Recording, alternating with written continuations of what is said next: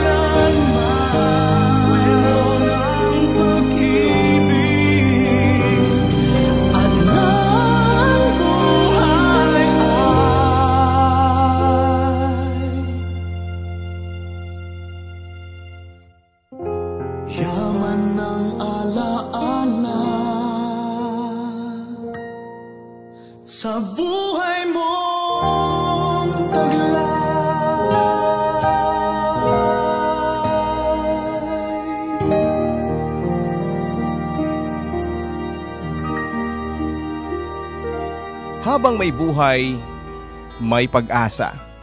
Mga katagang pinanghawakan ng isa nating kabarangay.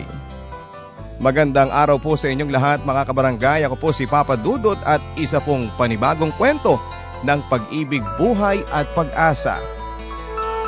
Dito sa Barangay Love Stories.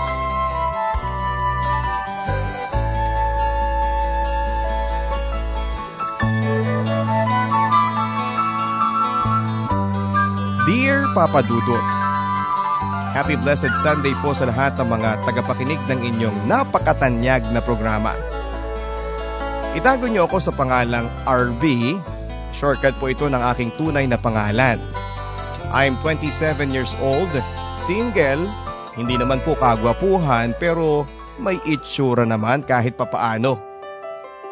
Hindi po ako matangkad, nasa 5'4 po ang height ko. Ako po ay isang OFW at kasalukuyang nandito sa bansang South Korea. Kung bakit po ako nakapagdesisyon na mag-abroad ay hayaan niyo pong isalaysay ko ang kwento ng buhay ko. May isang araw na excited ako at maagang nagising dahil sa kauna-unahang pagkakataon, papadudot ay makakapunta ako sa Everland dito sa Korea. Ang Disneyland version ng South Korea. Bago ako umalis ay napatingin ako sa aming salamin at parang napansin ko na lang na may nag-iba din sa forma ko. Di kasi ako maporma dati noon sa Pilipinas. Alas 9 ng umaga noong makarating kami sa Everland. Napakaganda ng Everland, Papa Dudut. Hindi ako makapaniwala na makakarating ako dito. Kasi pangarap ko lang na makapunta sa abroad dati. Mabubungaran mo sa gate pa lang ang napakagandang bulaklak na iba't iba ang kulay. Bago pumasok sa entrance, ay inabot ko ang phone ko sa kasamahan ko at sinabi kong kuhanan niya ako ng pictures. Suot ko noon ang uh, simpleng white t-shirt, black short at naka-shades. Katunayan ay makikita ninyo po yan sa aking Facebook account, ang mga pictures na yon. Napapikit ako noon noong papasok na kami sa Everland. Maraming mga kagaya kong kakikitaan ng ligaya sa kanilang mga mukha. Isang batang lalaki ang tuwang-tuwa habang pinagmamasda ng paligid. Nang makita ko ang ligaya sa kanyang mga mata ay isang alaala ng kahapon ang nagbalik sa aking alaala. Alaala noong nandyan pa ako sa Pinas nagunahang tumulo ang aking mga luha kasabay ng malalim na buntong hininga. Ako'y pinanganak sa lungsod ng Kabanatuan nasa probinsya po iyon ng Nueva Ecija, taong 1987. Bata pa lamang ako ay naghiwalay na ang aking mga magulang sa hindi ko maipaliwanag na dahilan. Dalawa lang kaming magkapatid, ako ang bunso at si Ate Lot naman ang panganay. Noong maghiwalay ang aming mga magulang, ay doon na naging miserable ang buhay naming magkapatid. Kay mama ako nasama at si ate Lot naman ay tumira kina Lola Nene, tiyahin ni mama. Musmus pa lamang ako noon pero tandang-tanda ko pa hanggang sa ngayon ng pangakong binitawan ni mama. Anak ko, ako ang bahala sa iyo. Kahit kailan hindi kita iiwanan. Aalagaan kita. Sambit niya habang hawak-hawak ako sa magkabilang pisngi. Umaagos ang luha sa kanyang mga mata habang binabanggit niya ang mga katagang iyon. Kung saan-saan kami napunta ni mama hanggang sa nakilala niya si tatay Rogelio. Mabait si tatay Rogelio, siya na ang tinuring kong tatay mula noon dahil nga sa hindi ko naman kapiling ang tunay kong ama. Si Tatay Rogelio ang nagpaaral at tumayong tunay kong ama. Mabilis na lumipas ang taon, grade 4 na ako noon nang lisanin namin ang Nueva Ecija at magpunta kami sa Caloocan sa Maynila. Doon na kami nanirahan dahil doon nakabase ang negosyong furniture ni Tatay Rogelio. Malakas ang negosyo ni Tatay noon kaya naibibigay niya lahat ng pangangailangan ko. Pero pansamantala lang pala ang lahat dahil Makalipas lamang ang dalawang taon ay bumagsak ang furniture shop kasabay ng pagkawasak ng pagmamahalan ng aking ina at ni Tatay Rogelio. Nakalaunan papadudod ay mauuwi nga sa hiwalayan. Bumalik kami ni Mama sa probinsya at iniwan namin ang wala nang magawa noon na si Tatay Rogelio. Kina Lola Clarita kami tumira noon sa probinsya ko na rin pinagpatuloy ang aking pag-aaral hanggang makapagtapos ng elementarya. Marahil sa depresyon ay nalulong si nanay sa droga. At kung sino-sinong lalaki ang sinamahan niya. May isip na ako noon kaya hindi ko maiwasang masaktan sa mga ginagawa ng nanay ko. Lalo na kung ako mismo ang nakakakita sa kagagahan niya. Minsan pa ay nadatnang ko siyang nakamulagta sa aming kwarto, lango sa ipinagbabawal na gamot. Kahit alam kong hindi niya ako maririnig ay kinakausap ko pa rin siya. Nay, akala ko ba hindi mo ako pababayaan? Akala ko ba aalagaan mo ko Eh bakit parang nakalimutan mo na ang mga pangako mo? Sabi ko sa kanya sa gitna ng pag-iyak. Hindi ko maiwasan ang magkaroon ng hinanakit kay nanay noon papadudot.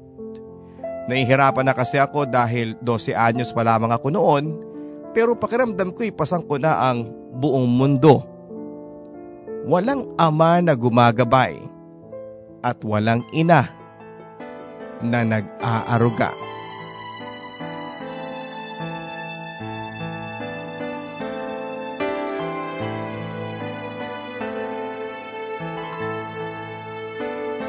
Kahit na ganoon ay nangarap pa rin ako ng magandang kinabukasan.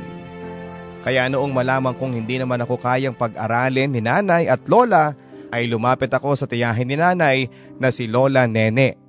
Nag-asawa na kasi noon si ate na pinag-aral niya kaya ako na lang ang pumalit. Kapalit ng pagpapaaral nila sa akin ay ang panunungkulang ko sa kanila. Maglilinis ako ng bahay tuwing Sabado at Linggo. Napakalaki ng bahay papadudot. Sa second floor ay may isang malaking kwarto, malawak na kusina at sala. At isa sa mga yon ay ang naging kwarto ko. Pag walang pasok ay nililinis ko ang lahat ng yon. Kailangan kong mapakintab ang mga sahig. Napakabalidosa ni Lola Nene. Ultimo pin nakasulok na bahagi ng bahay niya ay chinecheck niya kung walang alikabok. Kapag may makita siyang katiting na kalat ay katakot-takot na sermon ang aabutin ko.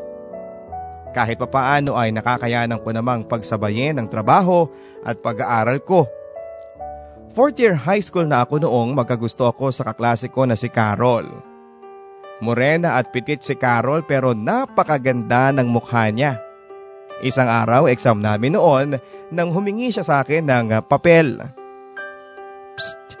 RB, RB, may papel ka ba dyan? Bulong niya. Kasalukuyan na akong nagsasagot noon ng quiz. Nagulat ako dahil unang beses akong kakausapin ni Carol kaya hindi ako nakasagot kaagad. Uy, may papel ka ba dyan? Pahiram naman muna oh. Pabulong na sabi niya. Ah eh, oo meron. Um, ilan ba? Nauutal kong sagot sa kanya. Isa lang, babayaran ko rin mamaya, sagot niya. Dali-dali akong kumuha sa bag ko ng papel at inabot ko sa kanya. Muntik pa akong mahulog sa kinakaupuan ko noong matanggap ko ang matamis ng ngiti ni Carol bilang pagpapasalamat. Mula noon papadudot ay laging nag-uusap na kami ni Carol. Pero hindi ako nagpapahalata na may gusto ako sa kanya. Pinili kong itago ang pagtingin ko sa kanya papadudot dahil nahihiya ako sa itsura ko. Di kasi ako maporma. Lumang-luma na ang uniform ko at mga gamit sa eskwelahan. Wala akong may pagmamalaki dahil nakikitara lang ako at kung mamalabisin ay hamak akong boy sa tahanan ng nagpapaaral sa akin. Hanggang isang araw ay tuluyan ko na ngang kinalimutan ang pagtingin ko kay Carol dahil pagmamay-ari na siya ng iba. JS prom noon kasalukuyan ang sayawan nang mapansin kong nawawala si Carol. Nagalala ako sa kanya kaya hinanap ko siya. Una kong pinuntahan ang classroom namin at doon ko nga natagpuan si Carol. Ngunit hindi siya nag-iisa. Animoy sila lang ang tao sa mundo at walang pakialam sa mga nangyayari sa paligid. Para akong nanonood ng love story sa pelikula. Nasa parteng climax na ako ng kung saan ay kasalukuyang nilalasap ng dalawang bida ang tamis ng kanilang pag-iibigan. Napahawak ako sa tapat ng aking naninikip na dibdib at bago pa ako makalikha ng ingay ay tumakbo na ako papalayo. Habang tumatakbo palabas ng school campus ay tumutulo ang luha ko. Halos hindi ko na makita ang dinaraanan ko noon. Alam kong wala akong karapatang magselos pero yon ang nararamdaman ko. At wala naman akong magagawa. Wala akong laban kay Celso na kaklase din namin. Malayong agwat namin, gwapo siya, maporma, may kaya sa buhay at higit sa lahat ay mahal siya. Mahal na mahal siya. Ni Carol.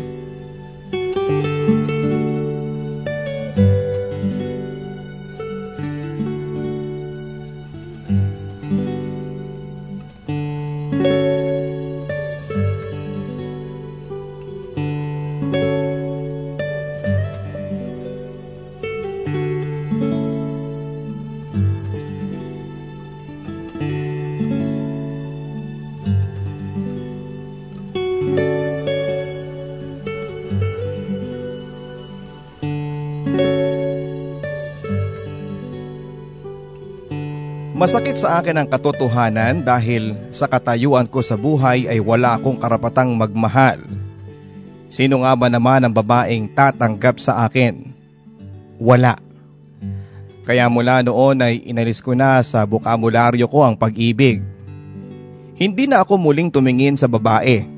Kapag may natitipuhan ako ay itinutuong ko na lamang sa ibang bagay ang atensyon ko. Hanggang sumapit ang graduation ko.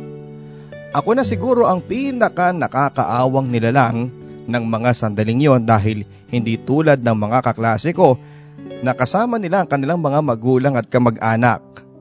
Ako, solong-solo ko ang sarili ko. Mag-isang nagmarcha at noong tatanggapin ko na ang medalya ko sa pagiging school officer, ay nagmagandang loob na lang ang class advisor ko na magsabit ng medalya. Pagkatapos ng sekundarya, ay inalis ko na sa isipan ko ang makapag-aral pa sa kolehiyo. Sino ba naman ang magpapaaral sa akin? Wala naman akong maaasahan sa nanay ko na nalululong sa masamang bisyo at kung sino-sinong lalaki na ang sinasamahan. Nakikitira lang ako kina Lola Nene. Mabait naman si Lola Nene, may pagka-istekto nga lang. May dalawa siyang anak na sina Tita Margie at Tito Orlan. Wala akong masabi kay Tita Margie dahil napakabait niya sa akin.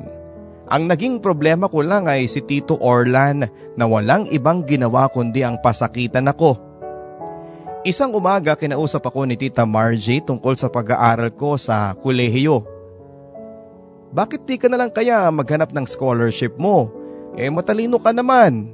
Sayang naman kung hindi ka makakapag-aral, sabi niya. Hindi lang naman yung tita eh. Marami pa akong ibang pagkakagastusan sa school, sagot ko. Eh ganito, kumuha ka ng scholarship mo at ako nang bahala sa mga baon mo. Okay lang ba yon? Talaga po? Um, sige po. Naluluhang sagot ko. Walang mapagsidla ng ligayang nararamdaman ko noon papadudot dahil malaki ang pag-asa kong makatapos ng kolehiyo. Inayos ko kaagad ang scholarship ko papadudot kung kani-kanino ako lumapit hanggang nagbunga nga ang pagsisikap ko. Isa ako sa mga pinalad na maging full scholar ng isang congressman sa probinsya namin. Nakatulong ang matataas na grades ko para makakuha ng scholarship. Ipinangako ko sa sarili ko na kahit na anong mangyari ay makakamit ko ang pangarap ko. Giginhawa din ako para mangyari yon ay umiwas ako sa mga barkada at sa mga babae. Focus muna ako sa pag-aaral ko. Kumuha ako ng kursong Information Technology dahil ayon sa mga napagtatanungan ko ay in demand ang kursong yon lalo na sa ibang bansa. Naging maganda naman ang unang taon ko sa kolehiyo. Second year college na ako noon na may isang pangyayari sa buhay ko na hinding hindi ko makakalimutan. Wala si na Lola Nene at Tita Margie noon Dalawa lang kami ni Tito Orlan sa bahay. Nagsasayang ako noon habang nilalabhan ko ang uniform ko ang gagamitin ko kinabukasan. Nagulat na lamang ako nang biglang nagsisigaw si Tito Orlan sa kusina. Nakaramdam ako ng takot noong naamoy ko ang amoy sunog na kanin. Wala ka talagang silbi! Palamunin ka na nga dito, malas pa! Yan na nga lang ang gagawin mo, hindi mo pa magawa ng maayos. Bulyaw niya sa akin. Pasensya na po tito, magsasaing na lang po ako ulit. Naluluhang sagot ko. Abay dapat lang, pero huwag na huwag mong itatapon yung sunog na kanin na yan dahil kakainin mo pa yan. Madiing sabi niya. Hindi na lang ako kumibo noon at kinuha ko na lamang ang kaldero para makapagsaing ng panibagong kanin. Pero hindi pa rin ako tinantanan ni Tito Orlan. Umalis ka na kasi dito, masyado kang pabigat. Sabi niya sabay tulak sa akin. Sumadsad ako sa lababo at napatingin ako sa kanya ng matalim. Aba, parang manlalaban ka pa Galit na galit na sabi niya sabay amba ng suntok sa mukha ko. Kaso ay naunahan ko siya. Inihagis ko sa kanya ang kaldero kaya tumama yon sa dibdib niya. Loko ka! Papatayin kita! Gawin mo! Wala namang kwentang buhay ko eh! Matapang kong sagot sabay lapit sa kanya pero napaatras siya sa ginawa ko. Umalis ka dito, wala kang lugar dito. Pabigat ka, buwisit ka sa bahay na to. Nanginginig na sabi niya. Oo, aalis na ako dito. Hindi mo na ako kailangan pang ipagtabuyan pa. Sagot ko habang nangingilid ng mga luha. Dali-dali akong umakyat sa taas ng bahay at niligpit ko na ang gamit ko habang umiiyak. Palabas na ako ng kwarto noong makasalubong ko si Tito Orlan sa labas ng pintuan. Walang sabi-sabing hinablot at kinaladkad ako pababa ng hagdanan palabas sa bahay. Nagkanda sugat-sugat at dugo ang tuhod ko sa ginawa niya. Humahagulhul na ako noon, hindi dahil sa sakit ng mga sugat ko papadudot, kundi dahil sa awa ko sa sarili ko.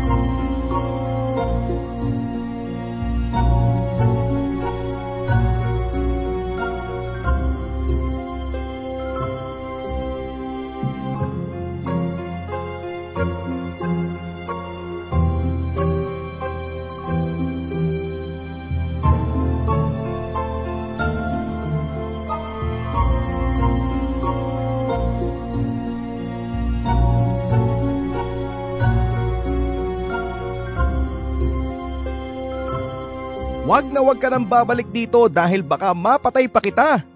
Sigaw niya bago niya ako tinulak ng basta na lamang sa lupa. Wala na akong nagawa noon papadudot kundi ang umuwi kina nanay sa bahay ng bago niyang kinakasama. Nataon naman na hindi siya lango sa droga noon kaya nakausap ko siya ng maayos. Niyakap niya ako ng napakahigpit noong makita niya ako. Para akong basahan sa itsura ko papadudot. Anak, pasensya ka na ha pero kung titira ka sa akin, eh walang mangyayari sa'yo, sabi niya. Anong gagawin ko, Nay? Pagod na pagod na ako sa buhay ko eh. Hanggang kailan ako magiging ganito? Umiiyak na sabi ko sa kanya. Doon ka na lang sa tatay mo. Sigurado ako na hindi kanya pababayaan. Napatingin ako sa kanya sa sinabi niya. Sa totoo lang ay gusto ko talagang makasama ang tatay kasi bata pa lamang ako ay hindi na talaga kami nagkikita. Kaya nag-decide na rin ako na puntahan siya sa bayan. Nagulat pa siya noong makita niya ako. Kunot noo siyang napatingin sa mga gamit ko. Ikaw na nga ba yan, RB? Anong nangyari eh bakit napadpad ka dito? Gulat niyang tanong. Pinalayas na ako dun sa tinitirhan ko tay. Di rin naman ako kayang buhayin ni nanay eh. Sandali siyang hindi nakapagsalita. Ni hindi ko man lang siya nakitaan ng pag-alala. Sa loob ng maraming taong hindi naming pagkikita ay hindi ko siya nakitaan ng pagkasabik at hindi niya ako niyakap. Ah, uh, tuloy ka. Malamig niyang tugon na sinabayan pa niya ng kamot sa batok. Kung may pupuntahan lang akong iba noong mga sandaling yon ay umalis na ako. Maliit lang ang bahay nila tatay, may dalawa itong kwarto, kwarto nila ng asawa niya, ang isa naman ay pinagamit nila sa akin. Wala silang anak dahil hindi na kayang makabuntis ni tatay ayon sa medical niya.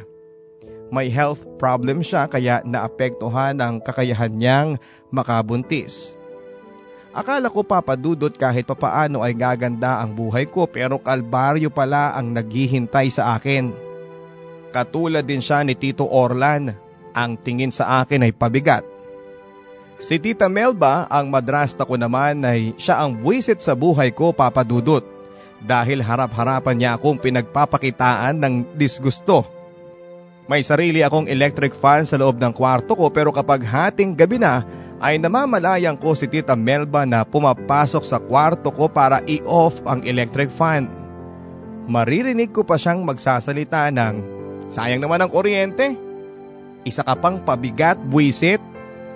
Kapag nasa trabaho naman si tatay ay hindi niya ako pinapakain. Tinatago niya sa loob ng kwarto nila ang kanin at ulam. Wala naman akong sariling pera kaya nagtitiis na lamang ako na puro tubig ang iniinom para magkalaman ng tiyan ko. Hindi ko rin masabi kay tatay ang mga nangyayari dahil hindi naman kami nag-uusap. Sa harapan ng bahay nila tatay ay ang bahay ni Lola Liling na ina ni Papa. Kapag nakikita niya ako ay tinatawag niya ako para kumain sa kanila. Hindi ka na naman pala pinakain ng hilaw mong madrasta no? Sabi niya habang pinapanood niya akong kumain. Sanay na ako lola. Mabuti na lamang at nandyan kayo. Kaya dapat mag-aral ka ng mabuti. Gugustuhin mo ba na ganyan ka habang buhay? Ang sabi ni Lola, napatingin ako sa kanya. Hindi Lola, makakapagtapos ako. Giginhawa ang buhay ko Lola. Sagot ko habang ini-imagine ang sarili ko na may maginhawang buhay. Hayaan mo, ako nang bahala sa iyo. Ipangako mo lang sa akin na magtatapos ka Arby ha? Sabi ni Lola. Napatingin ako kay Lola dahil alam kong hirap din sila sa buhay at kakaunti lang naman ang kinikita niya sa paglalako ng lutong ulam. Pagpasensyahan mo lang ang kaya kong ibigay apo ha dahil hindi naman ako mayaman. Salamat Lola. Tatanawin ko pong malaking utang na loob ang maitutulong ninyo sa akin. Naiiyak na sabi ko. Muli ako nagkaroon ng pag-asa sa mga napag-usapan namin. Ipinagpatuloy ko nga ang pag-aaral ko papadudot. Ipinagpatuloy ko ang kurso kong BS Information Technology sa Nueva Ecija. Mahirap ang mga pinagdaanan ko para makapagtapos. Kulang na kulang ang perang ibinibigay sa akin ni Lola Liling. Pinagkakasya ko na lamang dahil determinado akong makapagtapos. Kahit malayo ang bahay sa eskwelahan, ay nilalakad ko na lamang yon pa hindi na ako nagmemeryenda at nanananghalian para makatipid. Kung minsan naman ay pinagbabauna na lamang ako ni Lola ng kanin at ulam. Kapag bakante naman ay sumasideline ako sa bukid ng mga kapitbahay namin. O di kaya ay sumasama ako kay Papa sa pagkakarpintero. Mahirap papadudod pero kinaya ko hanggang sa sumapit ang graduation taong 2008. Sa bahay pa lamang ay hindi na may tago ang saya ko habang pinagmamasdan ko ang sarili kong nakasuot ng toga. Nakangiti ako sa salamin nang makita ko si Papa na pumasok sa pintuan ng kwarto. Umupo siya sa kama. Hindi ako nagabalang lingunin siya pero mula sa salamin ay tumingin ako sa kanya na may pagmamalaki. Ayan, magmamarcha ka na. Hindi man halata pero Proud ako sa iyo anak ha. Mahinang sabi niya. Hindi ako nagsalita papadudot. Paulit-ulit na umaalingaw-ngaw sa pandinig ko ang salitang anak.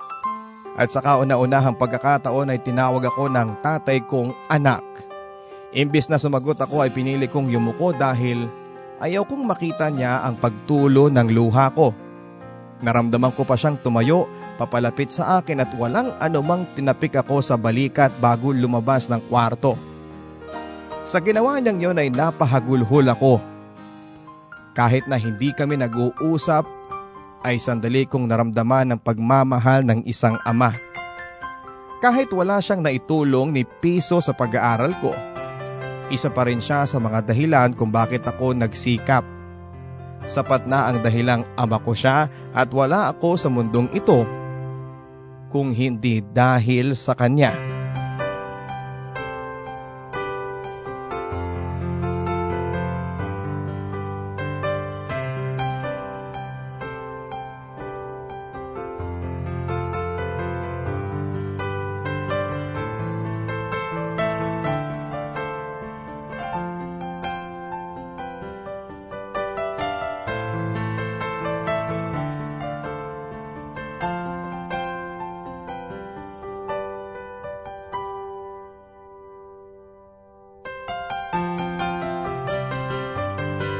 Matapos ang graduation ay nagsimula ng maging exciting ang buhay ko. Nag-a-apply-apply na ako ng trabaho noon pero hindi pala ganun kadali ang lahat dahil naging mailap naman ang swerte sa akin. Habang naghihintay ng tawag tungkol sa trabaho ay naging abala ako sa pag ensayo ng sayaw. Niyaya kasi ako ng pinsang kong si Dominic na sumali sa contest ng sayaw para sa pista namin. Isang araw matapos ang maghapong practice ay nagkayayaan ang lahat sa bahay ng kagrupo namin. Kaarawan kasi niya. Kasarapan ng inuman at kwentuhan noong may dumating na dalawang babae. Papasok pa lamang sila ng bakura ng bahay noon ay nakaramdam na ako ng kakaiba sa isa sa kanila. Insan, nga pala oh, uh, meet Janet and Maybell. Mababait yung mga yan ha, magaganda pa. Pakilala ng pinsan ko dahil ako lang ang bago sa grupo. Nahihiya pa ako noon dahil amoy pawis ako sa maghapong practice. Ganun pa man ay inabot ko ang kamay ko. RB po pala. Una kong kinamayan si Janet. Nice to meet you. Sagot niya. Sunod kong kinamayan si Maybell. Nice to meet you, RB. Sagot niya. Napatitig ako sa mukha niya at may kung anong pumitik na ugat sa aking puso. Napakaganda ni Maybell papadudot. Maputi at makinis ang kanyang balat at napakaganda ng mahaba at itim na itim niyang buhok. Habang kumakain ay hindi ko mapigilang mapalingon sa kanya. Ang sarap niyang pagmasdan at napakasarap sa pandinig ang tunog ng tawa niya. May mga pagkakataon na nagtatama ang mga mata namin. Kahit nahihiya ay nginingitian ko na lang siya ay susuklian naman niya ng matamis din niyang ngiti. Dis oras na ng gabi noong magdesisyon kaming umuwi pero hindi ko pinalampas ang gabi na yon na hindi makausap si Maybell papadudot. Lakas loob ko siyang nilapitan at kinausap. Maybell, pwede ko bang makuha ang number mo? Lakas loob kong tanong. Oo naman, yun lang pala eh. Sabi niyang nakangiti habang sinasabi niya ang number niya.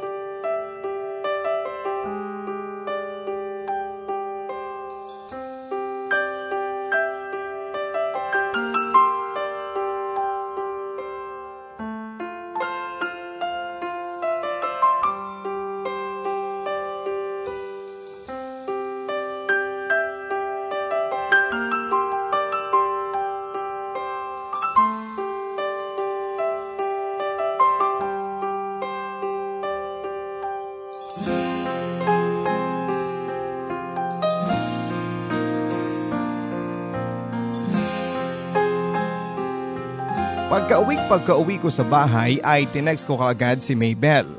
Hay ganda. Sino to? Reply niya. RB to. Alam mo Maybell, ang ganda mo. Una pa lang kitang nakita ay nakaramdam na ako kagad ng pagmamahal sa iyo. Nako, akala ko pa naman mahiyain ka. Oo, sa personal nahihiya ako. Nahiya ako sa iyo kanina eh. Um, Maybell, may boyfriend ka na ba? Wala pa naman RB, sagot niya. Halos maglulundag ako sa sobrang saya at pinili kong kaibiganin muna si Maybell bago ko siya ligawan ng tuluyan para hindi naman siya mabigla. Mula noon ay halos oras-oras na kaming magka-text at noong magpalagayan na kami ng loob ay nagtapat na ako sa kanya. Okay lang ba naman ligaw ako sa iyo, Maybell? Text ko. Bahala ka. Sa totoo lang RB, una pa lang din kitang nakita ay parang ang gaan din ng loob ko sa iyo, reply niya. Nakaramdam ako ng labis na kaligayahan dahil ramdam kong may pag-asa ako sa kanya. Niligawan ko nga si Maybell papadudot at isang araw, dalawang magandang balita ang natanggap ko. Una ay ang pagsagot niya sa akin. Ang pangalawa naman ay ang pagkakatanggap ko sa isang network broadband contractor bilang office staff. Masayang masaya ako noon papadudot at wala na akong mahihiling pa. May nobya akong maganda at may trabaho na kahit mababa lang ang sahod ay pwede na rin. Hindi na rin natuloy ang pagsali ko sa sayaw dahil busy na nga ako sa trabaho. Tuwing walang pasok ay dumadalaw ako sa bahay ni na Maybell, di kalayuan sa baryo namin. Gamit ko ang bisikleta ni tatay, medyo masungit ang nanay niya kasi laging nakasimangot at hindi ako kinikibo.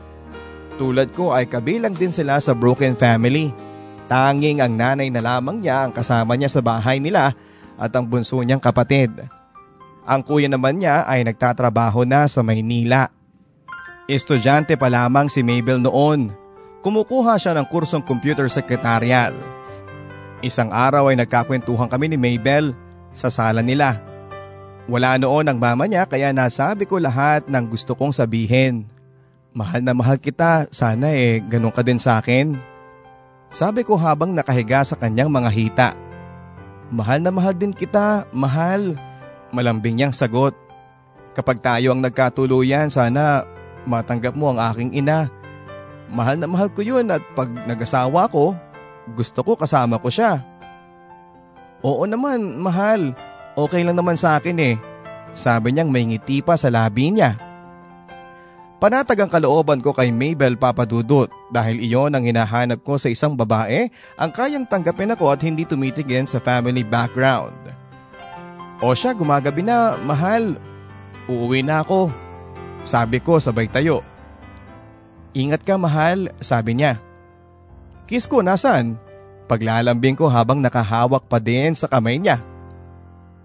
At walang ano-anong nilapit niya ang mukha niya sa akin. Kinakabahan ako noon dahil hindi pa ako nakakahalik sa tanang buhay ko. Mabuti na lamang at hindi napansin ni Mabel ang panginginig ko. Napapikit na lamang ako habang nilalapit ang mukha ko sa kanya. Ilang saglit pa'y magkalapat na ang aming mga labi. Napakasarap ng halik na yon, Papa Dudut. Napakalambot ng kanyang mga labi na ngayon ay ramdam ko pa rin. Maligayang maligaya ako kay Mabel. Halos araw-araw ay kasama ko siya. Wala na akong ibang hinahanap pa noon. Siya na ang babaeng gusto kong makapiling sa habang buhay. Ang gusto kong maging ina ng mga anak ko at makasama ko hanggang sa pagtanda. May isang gabi noon nang isama ko si Mabel sa amin. Ipinakilala ko siya kay Lola Liling. RB, siya na ba ang GF mo? Nakangiting tanong ni Lola. Noong mabungaran niya kami sa bakuran niya. Opo la, si Mabel po.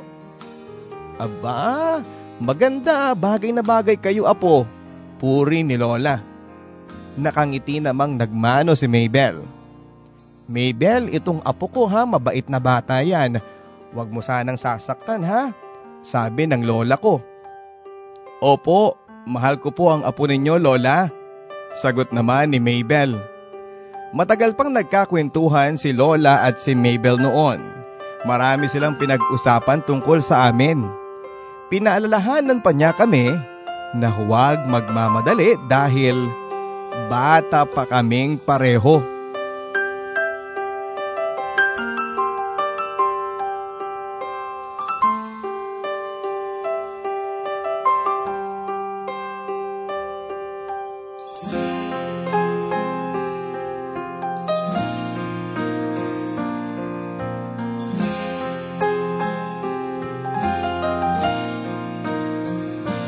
Isang umaga, nasa terrace ako ng bahay nang kausapin ako ng pinsan ko. Kuya RB, kayo pa ba ni Ate Mabel? Tanong niya. Oo pinsan, eh bakit mo natanong? Kunot noong tanong ko. Eh kasi kuya, nakita namin si Ate Mabel sa bayan eh. Eh may nakaakbay sa kanyang lalaki eh. Sabi niya. Nagulat ako sa mga sinabi ng pinsan ko. Nakaramdam ako ng galit kay Mabel. Tinawagan ko siya kaagad at ilang ring pa lang ay sumagot na siya. Hello, mahal? Malambing na sagot niya. Ayoko sa lahat yung niloloko ako ha. Madiing sabi ko. Di kita maintindihan, sabi niya. Sino yung lalaki na kasama mo sa bayan? At nakaakbay pa sa'yo? Ano ka ba RB? Kaibigan ko lang yun. Kaibigan? Inaakbayan ka, kaibigan? Sa tingin mo ay maniniwala ako sa'yo? Okay bahala ka kung ayaw mong maniwala sa akin. Di talaga ako maniniwala. Ayoko sa lahat yung niloloko ako. Kung ayaw mong maniwala, sige. Ako na ang magsasabi. Break na tayo. Magkanya-kanya na tayo. Nagulat ako sa mga sinabi niyang yon. Magsasalita pa sana ako pero pinutol na ni Mabel ang linya.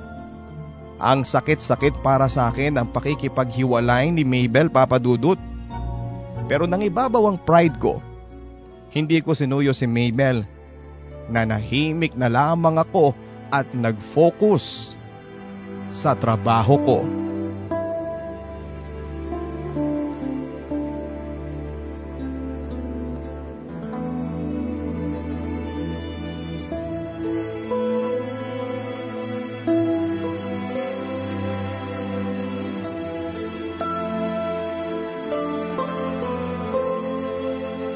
Kahit papaano ay nakatulong ang pagiging busy ko para makalimutan si Maybell. Isang araw ay nakatanggap ako ng text galing sa kanya. Ang sabi niya kahit maging magkaibigan na lamang daw kami dahil sayang naman daw ang pinagsamahan namin. Pumayag naman ako papadudot at hindi ko maitatanggi sa sarili ko na mahal ko pa rin siya kahit papaano. At umaasa ako na muli kaming magkakabalikan. Niyayaya pa rin niya ako sa bahay nila pero hanggang pagkakaibigan na lamang daw talaga ang namamagitan sa amin. Isang araw nagaya sila ng best friend niyang si Janet na pumunta sa lamay. At dahil wala naman akong pinagkakaabalahan noon ay pumayag na lamang ako. Sa kabilang baryo ang lamay ng kakilala nila ni Maybell. Mabuti na lamang at may sarili akong motorsiklo noon na hinuhulog-hulugan ko na. Pagdating doon ay pumasok agad sila sa loob ng bahay. Nagpaiwan na lamang ako sa labas dahil takot akong makakita ng patay. Napapanaginipan ko kasi at ilang araw din akong hindi nakakatulog ng maayos. Ilang minuto din ang nakaraan bago lumabas si Mabel at si Janet. Nakangiti akong sumalubong sa kanila nang mapansin ko ang isang lalaki na nakahawak sa kamay ni Mabel. RB si Fernan nga pala, uh, boyfriend ko. Pakilala niya sa lalaking humawak sa bewang niya. Guwapo si Fernan papadudot. Matangkad, maporma, walang wala ako sa kanya. Kumusta pare? Bati sa akin ng lalaki sabay abot ng kamay niya. Ayos lang pare. Pasok ka muna sa loob. Dito lang ako sa labas pare. Sige lang. Sagot ko. Sure ka ba RB? Um, sa loob muna kami ha. Singit naman ni Maybell.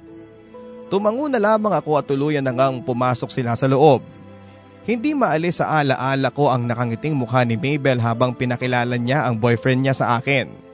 Dahil na rin sa sama ng loob ko ay nagdesisyon na akong umuwi. Hindi ko nakakayanin pang makita uli si Mabel at ang boyfriend niya. Pagdating ko sa bahay ay agad akong nag-text kay Mabel. May BF ka na pala, hindi mo man lang sinabi. Ayoko kasing masaktan ka RB eh. Mabait naman si Fernan at mahal ko siya. Masaya ako sa kanya RB. Sana maging masaya ka na rin. Reply niya. Gusto ko sana makipagbalikan sa'yo kaya lang may boyfriend ka na pala. Mahal pa rin kita hanggang ngayon Maybell. Mas mabuti nang maging magkaibigan na lang muna tayo RB. Sorry pero mahal ko si Fernan. Reply niya. Umiiyak na ako noon papadudot. Muling bumalik sa alaala ko ang mga masayang pinagsamahan namin ni Maybell. Ang mga pangako namin sa isa't isa. Ang pagmamahala namin. Wala na talaga. Wala nang pag-asa pang bumalik. Ang lahat ng yon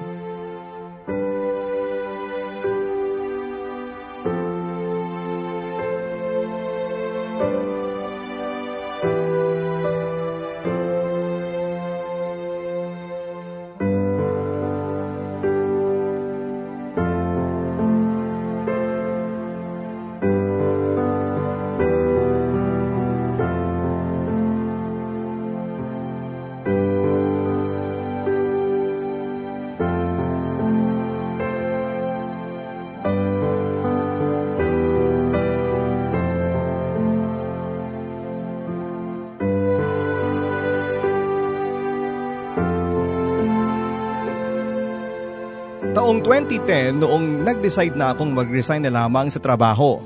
Nawala na ako ng gana dahil wala na akong inspirasyon. Isa pa ay wala namang nangyayari sa sahod ko. Napupunta lang sa bayad ng motorsiklo kaya pinahata ko na lang. Sumasama na lang ako kay tatay sa furniture shop. Naging assistant niya ako sa mga ginagawa niya mga cabinet at upuan. Tumutulong ako sa pagkakataam at paglalagari ng mga kahoy. Naawa na nga ako sa sarili ko noon kasi college graduate ako pero nasa furniture shop ako. Nilalait din ako ng mga pinsan ko at tito ko noon. Kesyo nag-aral pa daw ako eh sa pagkakarpintero lang daw pala ang bagsak ko. Dahil na rin sa depresyon ay natuto akong uminom. Gabi-gabi ay nagiinom kami ng mga katropa ko na gaya ko ay wala ding matinong trabaho. Kung saan saang beer house kami sa kabanatuan nagpupunta kung sino-sinong babae ang nakikilala namin. Iba't ibang uri. Ang mga katropa ko naman ay talagang gumagamit pero ayoko. Kahit kailan ay hindi ako gumamit ng ganong klase ng babae. Isang araw ay nadaanan ko ang madrasta kong nakikipagsugal sa kapitbahay namin. Sanay na akong lagi siyang ganon at mula umaga hanggang bago magdilim ay nasa sugalan siya. Kung minsan ay si tatay pa ang nagsasaing pagdating galing sa trabaho. Titignan ko lang siya ng masama saka ako tutuloy sa paglalakad pa uwi ng bahay.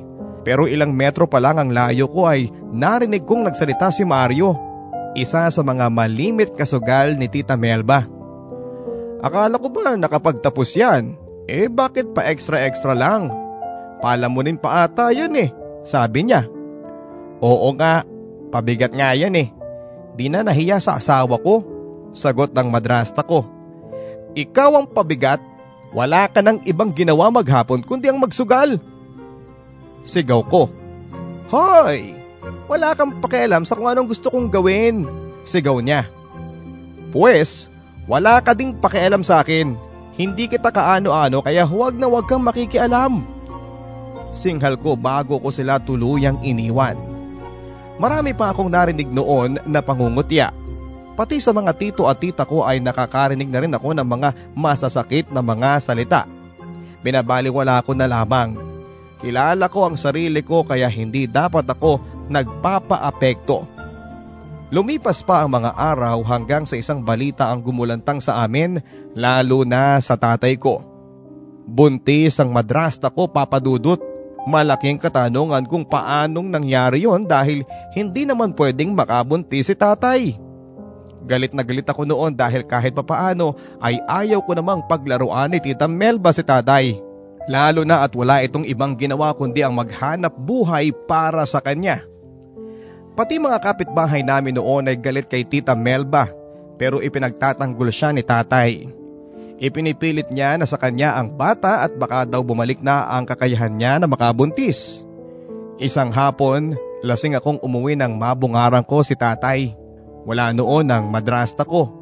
Papasok na sana ako noon sa kwarto nang magsalita si tatay. Eh lasing ka na naman, eh kailan ka ba titino RB? Mahinang sabi niya. Mas okay na yon para makalimutan ko ang lahat ng problema ko. Eh ikaw tay, hanggang kailan ka magbubulag-bulagan? Sagot kong ang tinutumbok ay ang pagbubuntis ni Tita Melba. Ano bang sinasabi mong nagbubulag-bulagan ha? Ako naman tay, maliwanag pa sa sikat ng araw. Niloloko ka ng magaling mong asawa? Hanggang kailan ka magpapakatanga? Wala kang karapatang pagsalitaan ako ng ganyan, RB. Anak lang kita, sabi niya. Tama tay, anak mo lang ako. Eh yung pinagbubuntis niya sigurado ka bang anak mo yun? Wala na tay, naloko ka na. Palata ko. Anak ko ang batang yun RB at tatanggapin ko siya kung ano pa man ang sabihin nila. Ha? Mabuti pa pala yung batang yun tay eh. Magpapakaama ka. Eh sa akin, bakit hindi mo nagawa? Sumbat ko. Hindi na siya nagsalita pa. Ilang taon din akong nangulila sa pagmamahal mo tay. Pero nung sa wakas ay kasama na kita sa iisang bubong. Pakaramdam ko'y ang layo mo pa rin sa akin. Ni hindi ko narinig na sinabi mong mahal mo ko. Na nag-aalala ka sa akin. Na sinusuportahan mo ko sa mga pangarap ko. Wala yun lahat tay. Tapos sasabihin mo sa akin ngayon na tatanggapin mo ang batang yun bilang anak mo, tay. Sa akin nga, di pa sapat ang pagiging tatay mo. Magdadagdag ka pa. Mahabang litanya ko. Hindi ko na napigilan noon ang umiyak. Bago ako tinalikuran ni tatay ay nakita ko pang tumulo ang luha niya. Tumuloy siya sa paglabas at naiwan akong umiiyak sa sala. Ilang buwan pa ang lumipas ay pinanganak na ng stepmother ko ang batang pinapaniwalaan naming hindi galing kay tatay. Wala man lang akong maramdamang tukso ng dugo. Ang naramdaman ko ay galit. Lalo na kapag nakikita ko si tatay na nakikipaglaro sa kanya. Nagsiselos ako dahil hindi ko man lang na-experience yon sa tatay ko. Wala akong maalalang nakipaglaro siya sa akin noong bata pa ako. ni hindi ko maalalang kinarga niya ako o niyakap man lang. Kahit isang beses man lang sana sa pagiging ama niya sa akin, hindi ko yun naranasan. Samantalang ang batang hindi naman siguradong sa kanya ay binibigyan niya ng atensyon at pag-aaruga. Galit ako noon sa tatay ko pero hindi ko na lang inungkat ang bagay na yon para walang gulo. Isang umaga, kinausap niya ako. Kasalukuyang kaming nagkakatam noon sa furniture shop. Walang magandang mangyayari sa buhay mo dito sa probinsya, RB? Ano kaya kung magpunta ka na lang ng Maynila? Sabi niya. Napatingin ako kay tatay. Wala akong kakilala sa Maynila tay eh, sabi ko. May pinsan ako dun eh, mababait naman sila. Bibigyan kita ng pera, sabi niya. Napangiti ako sa tatay ko noon dahil noon ko lang naramdaman na may concern siya para sa akin. Sige tay, mabuti pa nga eh pumunta na lang ako ng Maynila, baka doon eh swertehin ako. Buwan ng Marso 2011 noong nakapagdesisyon na akong magpunta ng Maynila. Doon na lang ako maghahanap ng trabaho.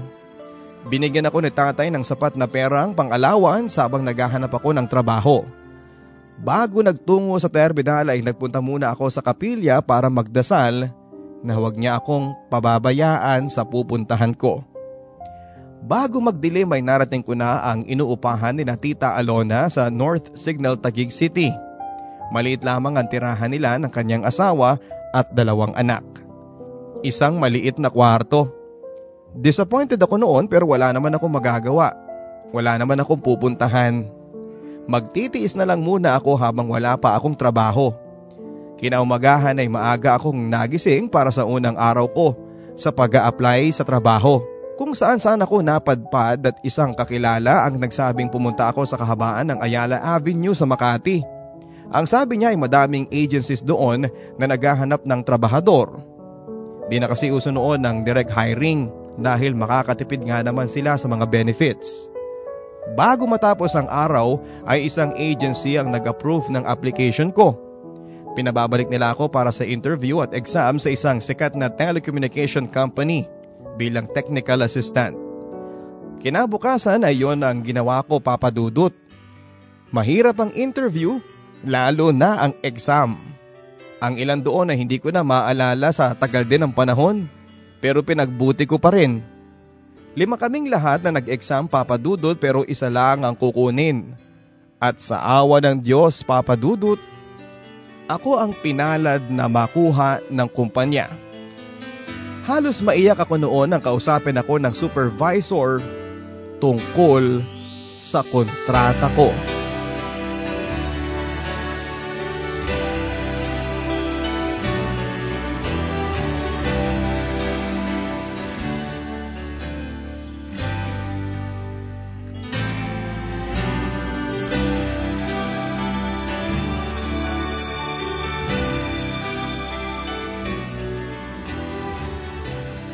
Kapag nakumpleto mo na mga requirements mo, pwede ka na magsimula ka agad. Nakangiting balita sa akin ng supervisor. Sige po maraming salamat po, nakangiting sagot ko. Noong araw ding yun ay nilakad ko na ang medical, yun na lang kasi ang kulang dahil bago ako lumuwas ng Maynila ay inihanda ko na lahat ng ibang mga papeles ko. Bago natapos ang araw na yon ay naayos ko na ang lahat ng mga requirements. Kinabukasan nga papadudot ay nagsimula na ako sa trabaho. Nahirapan ako noong una pero hindi nagtagal ay nasanay na rin ako sa trabaho. Marami akong magagandang katrabaho noon papadudot. Pero hindi ko na lang pinapansin ang paghanga ko sa kanila dahil malayo ang itsura nila sa akin. Napakasosyal nilang tignan kaya malamang ay hindi ako papasa sa kanila. Isang buwan pa lang ako sa trabaho ko noong lumipat ako ng tirahan sa bahay ng isa pang pinsa ni tatay. Talagang masikip na rin kasi noon sa kasera ni na Tita Alona at nakakahiya naman na makisiksik pa ako. Sa bahay ni na Tito Dante ako lumipat. Napakabait ni Tito Dante. Ganon din ang kanyang asawa na si Tita Karen. Kasundo ko rin ang limang anak nila kaya wala akong naging problema sa pagtira ko doon. Kapag sumasahod ako ay nagbibigay ako ng kaunting panggasto sa bahay Ang iba naman ay iniiwan ko sa bangko. Kahit medyo nakakaluwag na rin ako papadudot, ay nananatili pa rin akong simple. May pinag-iipunan kasi ako. Gusto kong mag-abroad para mas makaipon ako para sa kinabukasan ko at ng pamilya ko. Tumatanda na rin kasi si tatay noon, malabo ang mga mata niya kaya hirap na siyang magtrabaho. Wala namang maitutulong ang madrasta ko sa kanya dahil madalas pa itong nasa sugala noon. Gusto ko na ring matulungan si Lola na siyang nagpaaral sa akin. Ang nag-iisang naniwala sa kakayahan ko. Sakitin na siya noon dahil na rin sa katandaan. October 2012, isang taon na rin ako sa Maynila noong mag-ring ang cellphone ko. Nasa trabaho ako noon at kasalukuyang gumagawa ng report tungkol sa isang technical error. Pangalan ni tatay ang nakaregister sa screen ng cellphone ko at siya ang tumatawag. Hello tay? Sagot ko. Wala na ang lola leleng mo. Malungkot na sagot ni tatay. Anong ibig mong sabihin tay? Tanong ko pero tumulo na ang mga luha ko. Patay na siya anak. Wala na ang lola mo. Kumpirmadong sabi ni tatay. Hindi na ako nakapagsalita pa at umiyak na ako ng umiyak. Nag-file kagad ako ng leave sa opisina para makadalaw sa lamay ni Lola. Habang nasa biyahe ako ay iyak pa rin ako ng iyak. Naalala ko noong pinapakain ako ni Lola sa tuwing tinataguan ako ni Tita Melba ng pagkain. Kahit alam kong walang wala siya ay pinipilit pa rin niyang pag-aralin ako. Siya ang dahilan kung bakit ako nakapagtapos. Hindi ko man lang nasuklian ang kabutihan niya. Kung dati ay hindi ako tumitingin sa patay, kay Lola Lileng ay naglakas ng loob ako. Huling pagkakataong ko na yon na makita siya. Sa tabi ng kabaong niya ay nangako ako. Nagiginhawa ang buhay ko. Na lahat ng pangarap niya para sa akin ay tutuparin ko. Alam kong sa pamamagitan noon ay masusuklian ko lahat ng sakripisyo niya para sa akin. Matapos ang burol ay dumalaw ako sa mga barkada ko na kabaryo namin. Kasalukuyang kaming nagiinuman noon nang nagtanong ako kay JR, isa sa mga barkada ko. May balita ka ba kay Mabel? Walang anumang tanong ko. Naku, huwag ka nang umasa doon. May asawa't anak na siya. Sabi niya, hindi ako kumibo noon pero nakaramdam ako ng sama ng loob papadudot. May natitira pa kasi akong pagmamahal noon para kay Mabel.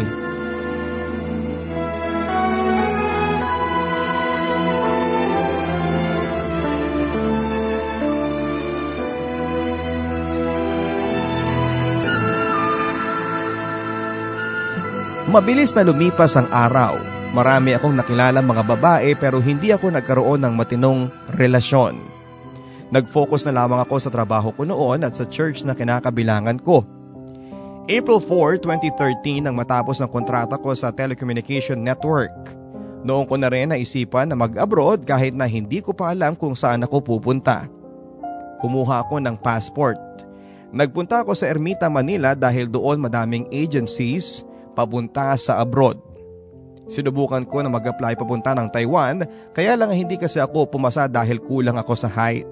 Maghapon ako nagpasa ng resume pero wala akong napala. Kinagabihan ay nag-Facebook ako. Isang kaibigan ko ang nag-DM sa akin. Tinatanong niya kung gusto kong pumunta ng South Korea. Eh, papaano? Tanong ko. Mag-aral ka ng Korean language, pare. Pwede din naman na self-study lang eh. Kaya lang eh, mas maganda kung mag-aaral ka para mas madali kang makakapasa sa mga exam sa POEA. Mahirap naman ata yan pare eh. Madali lang pare. Nandito na nga ako sa South Korea eh. Ano, payag ka? Reply niya. Na-curious ako sa sinabi niya papadudot lalo na noong makita ko ang mga pictures niya sa Korea.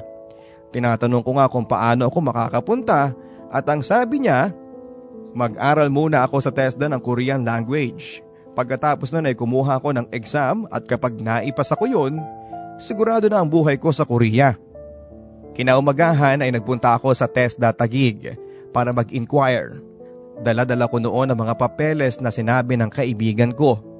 May pera naman ako na naipon noon at higit kumulang ay 30 mil kaya wala akong masyadong problema sa gastos.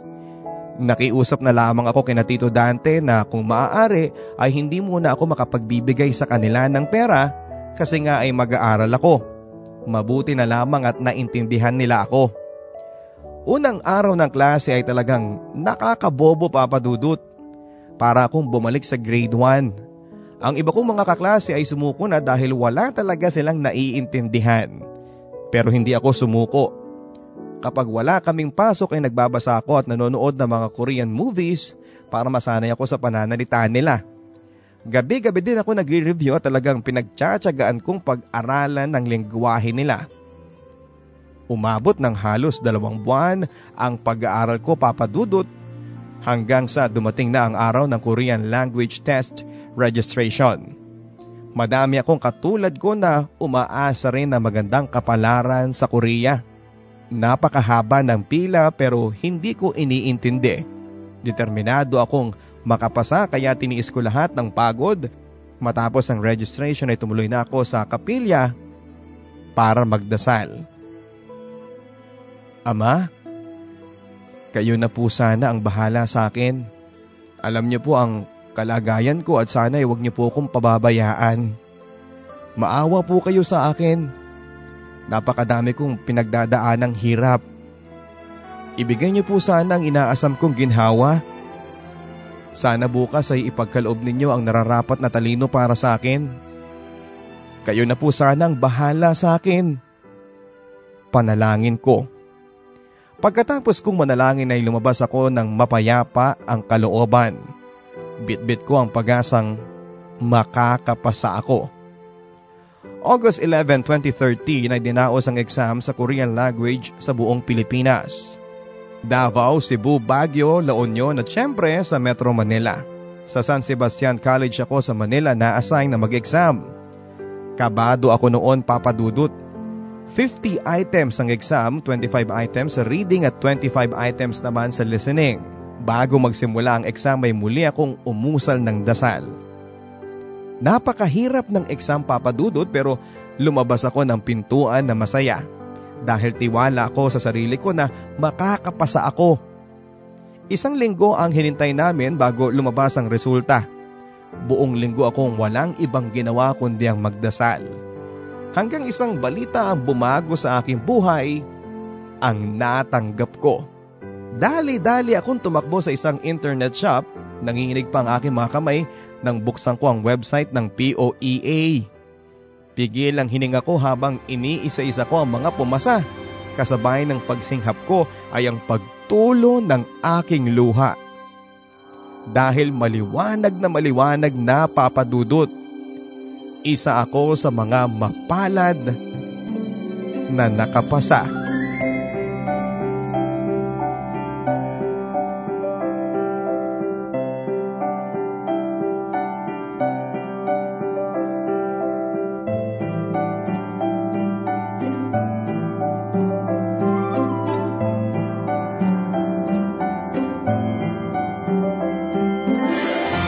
Mula 19,000 na kumuha ng exam sa buong Pilipinas ay 3,911 lang kaming pumasa papadudot. Lahat ng pumasa ay sigurado na ang buhay sa South Korea. Kinaumagahan ay inayos na rin namin ang mga dokumento namin. Kasama ko noon ang mga kaklase ko sa TESDA na kasama kong nakapasa. Nagpa-medical na rin kami kaagad at ipinasa sa POEA. Ilang buwan pa ang hinintay namin bago kami unti-unting paalisin papunta ng South Korea.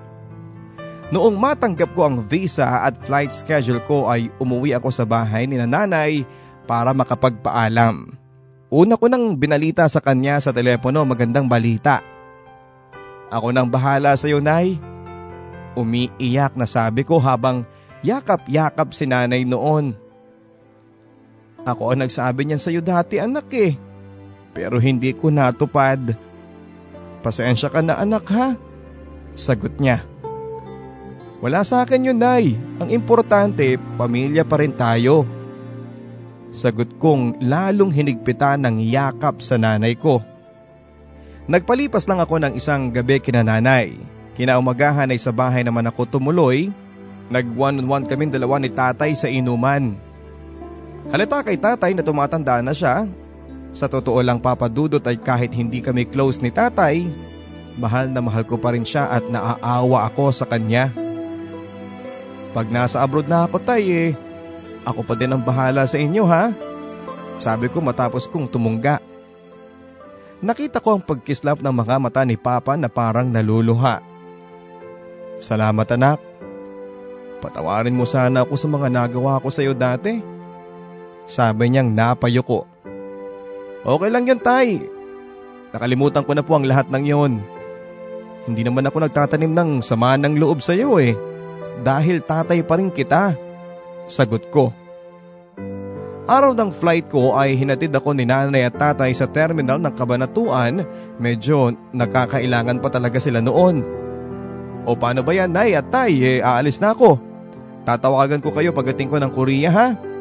Sabi kong medyo naiiyak na hindi dahil aalis na ako kundi dahil noong ko lang nakitang muling magkasama sina nanay at tatay. Pero alam kong ang lahat ng mga nangyayari ay may dahilan. Yumakap ako kay nanay at tatay ng napakahigpit. Pasakay na ako ng eroplano noong ngiti pa rin ako ng ngiti. Pati ang mga kasama ko noon ay ganoon din. Pakit na ako ng hagdan ng eroplano noong hindi ko na mapigilan ang pagpatak ng luha ko. Hanggang ilang saglit pa ay umangat na sa ere ang sinasakyan ko. Mula sa bintana ng eroplano ay nakadungaw ako. Unti-unting lumiliit ang kabahayan sa lupa. Hanggang nakikita ko na lamang ay ang mga ulap. Pakiramdam ko noon ay parang nakaangat na ako. Ang mababang uri ng pamumuhay ko ay unti-unting itinataas ng eroplano. Napapapikit ako sa isiping yon. Parang kailan lang noong sabihan ako ng palamunin ng kapitbahay naming si Mario. Parang kailan lang noong kalad ka rin ako ni Tito Orlan palabas ng bahay dahil pabigat ako sa kanila. Parang kailan lang noong takot akong manligaw dahil wala man lang akong maipagmamalaki. Lahat ng yon ay naging inspirasyon ko para itaas ang buhay ko at para gumanda din ang buhay ko. Matapos kong sariwain sa isipan ko mga yon ay napangiti ako kasabay ng unti-unting pagbukas ng mga mata ko. RB, tara na. Kanina ka pang nakatulala dyan. Sabi ng kasamahan ko sa trabaho. Natawa na lang ako dahil napakasarap pala ng paglalakbay sa mga nakaraan. Wala na pala ako sa Pilipinas at kasalukuyang nakatayo sa harap ng Everland. Hinila na nga nila ako papasok sa loob papadudot. Natulala ako sa ganda ng lugar. May iba't ibang rides at T-Express roller coaster, Adventures of Columbus, Safari World, Lost Valley, ang Amazon River at kung ano-ano pa. Lahat ng iyon ay sinakyan namin ng mga katrabaho ko. Sa ngayon papadudot ay nagtatrabaho po ako sa isang factory ng mga cosmetics. Alam kong balang araw ay ipagkakaloob ng Diyos ang babaeng nararapat para sa akin. Ang babaeng mamahalin ako at babaeng tatanggapin ako ng buong buo. Kahit papaano ay nakakaipon na ako papadudot. Tulad ng pangako ko ay hindi ko pinabayaan si nanay at tatay. Natutulungan ko na rin si ate kasi hirap din sila sa buhay. Naibili ko sila ng tricycle at yun ang pinapasada niya ng asawa niya. Nabibili ko na rin lahat ng gusto ko ngayon papadudot. Masaya at kontento na ako sa buhay ko ngayon. Mahirap dito sa abroad pero kapag naaalala ko ang buhay ko dyan sa Pilipinas, napapangiti na lang ako. Hanggang dito na lamang po. Sana ay mabigyang buhay ninyo ang kwento ng buhay ko. Sana ay lumawig pa ang inyong napakagandang programa. Matatagalan pa ako dito sa South Korea, Papa Dudut. Aabutin din ng higit apat na taon pa. Alam kong gasgas na ang linyang ito pero ito ang kinapitan ko noong mga panahong nasa baba pa ako. Ang mga katagang, habang may buhay, may pag-asa. Muli, maraming salamat. Lubos na gumagalang at nagpapasalamat. Ang inyong kabarangay, RB.